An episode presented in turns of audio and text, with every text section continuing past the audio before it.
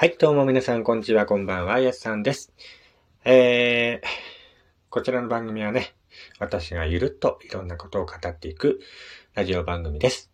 ラジオトークのアプリから聞いている方は、ぜひ、リアクションボタンの方をよろしくお願いいたします。えー、今日はですね、いつもやっている花言葉のコーナーをちょっとお休みいたしまして、えー昔書いた自分のね、えー自分で書いた短編小説をちょっと読んでみようかなと思います。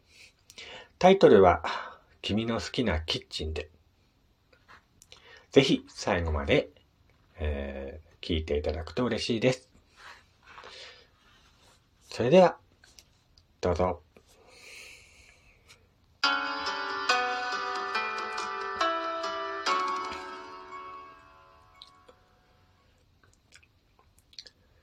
僕が君の部屋に出入りするようになって半年になる。君は仕事柄、日曜日が休みだから、僕は土曜日の夜、君の部屋に帰るのが日課になっていた。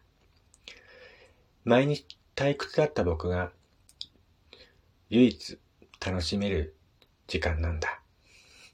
僕はいつものように土曜日の会社の帰り、まっすぐ君の部屋へ向かっていった。途中、コンビニで夜中に一緒に食べる夜食を買って、僕は階段を登って君の部屋の扉をノックした。しばらくの沈黙の後、君は当ててドアを開けて僕を部屋の中へ招き入れた。今日も仕事ご苦労様。大変だったでしょ？ああ、別にいつもと同じだよ。どうして？顔がなんだか疲れてるって感じしてるから。僕と彼女はそんな顔をしながらリビングに向かった。僕はテーブルに並べてある豪華な食事にびっくりして彼女に言った。今夜はいつもに増してテーブルの上が賑やかだな。なんか特別な日だっけか。彼女は猫のような笑みを浮かべて僕に囁いた。今日は、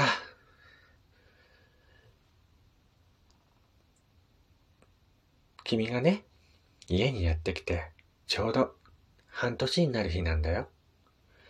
君は覚えてないかもしれないけど、私はきちんと覚えているんだ。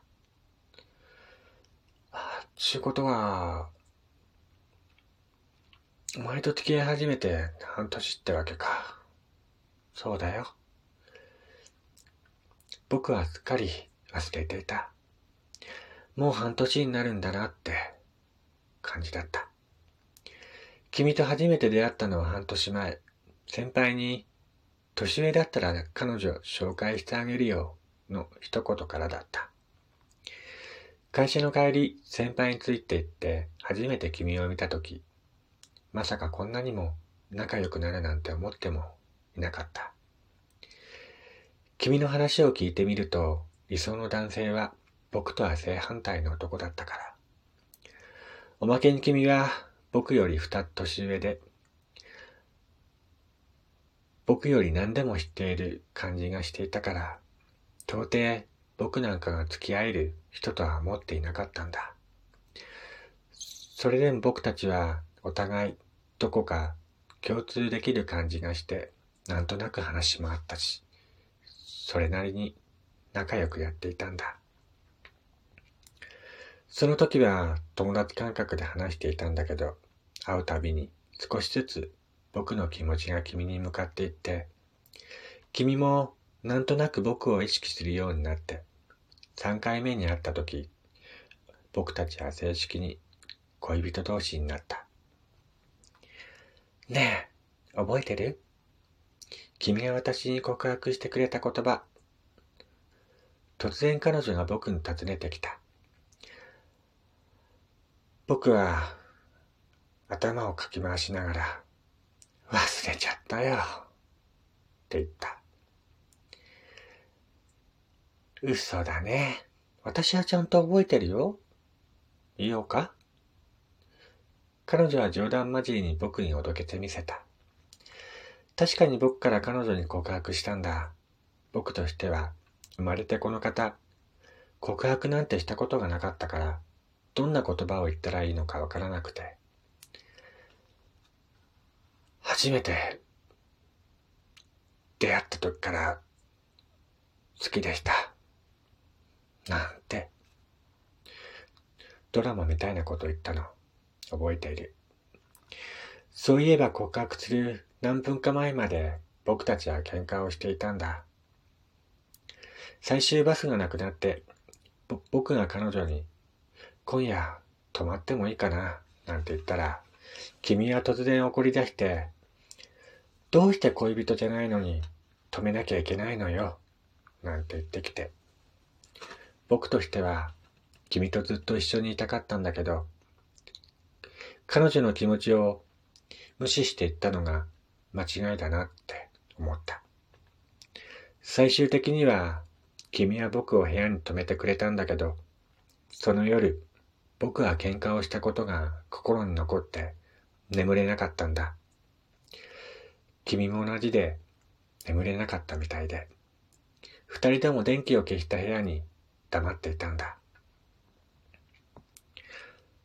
ごめんね。僕は君に初めて謝ったよね。そして告白したんだ。暗闇の中の告白だった。君も突然好きだなんて言われて相当動揺していたけど、最終的には君は笑ってくれた。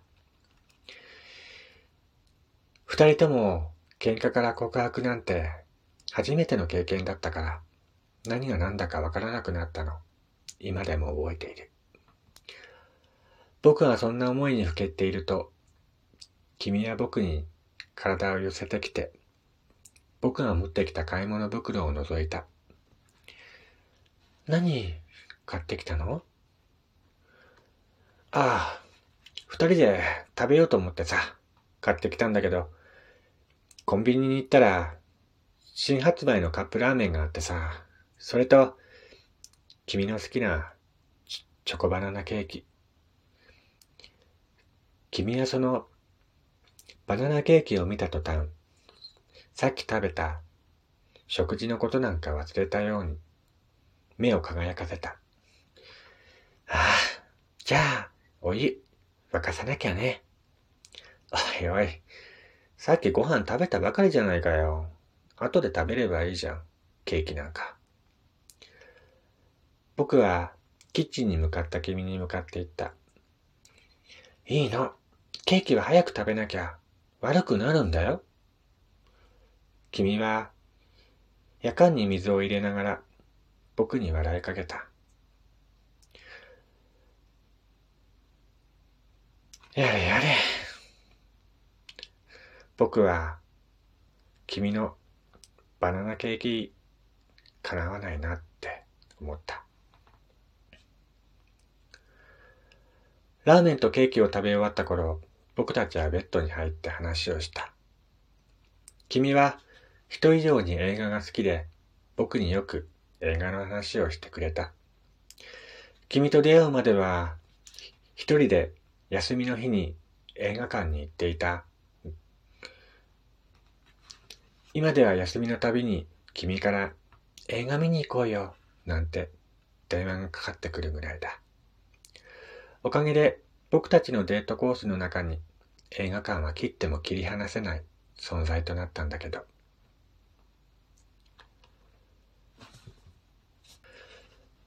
次の日僕はいい匂いで目を覚ました。時計の針は10時を回っていた。僕はキッチンにいた君に話しかけた。何作ってんの？君は僕に気づいたらしく、慌ててリビングに顔を出した。おはよう。今日の朝はね、特製のビッグ目玉焼きなんだよ。待っててね。今できるから。君はそう言って、料理の続きをした。僕はテレビをつけて、目覚めのコーヒーを飲みながら、君の特製目玉焼きを待った。しばらくして、君の特製目玉焼きがテーブルに運ばれると、僕は君に向かって大笑いした。なんだよこれ。特製って。はあ、期待してたのに、卵がぐちゃぐちゃじゃないか。それに、目玉の形にもなってないぜ。君は口を尖らせていじけた。僕は当てて、目玉焼きを食べると、一つ気がついたことがあった。普通の目玉焼きとは違う味がした。あ、ちょ、うまいってこれ。本当にマジ。何か味が違うぜ。なんか入れたの僕のその言葉に君は得意げになっていった。ふ、ふ、ふ、実はね、これはね、と、君が得意そうに入れた調味料を言ってきたけど、僕はそんな君の顔を見るのが好きだった。君が僕たちの部屋の大好きな基地に立つ日は近いかもしれない。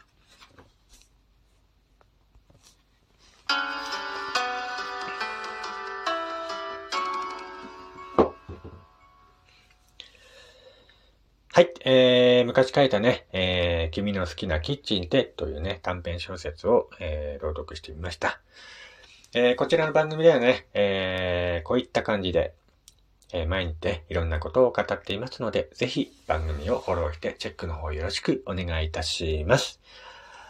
それではまた次回お会いしましょう。やすさんでした。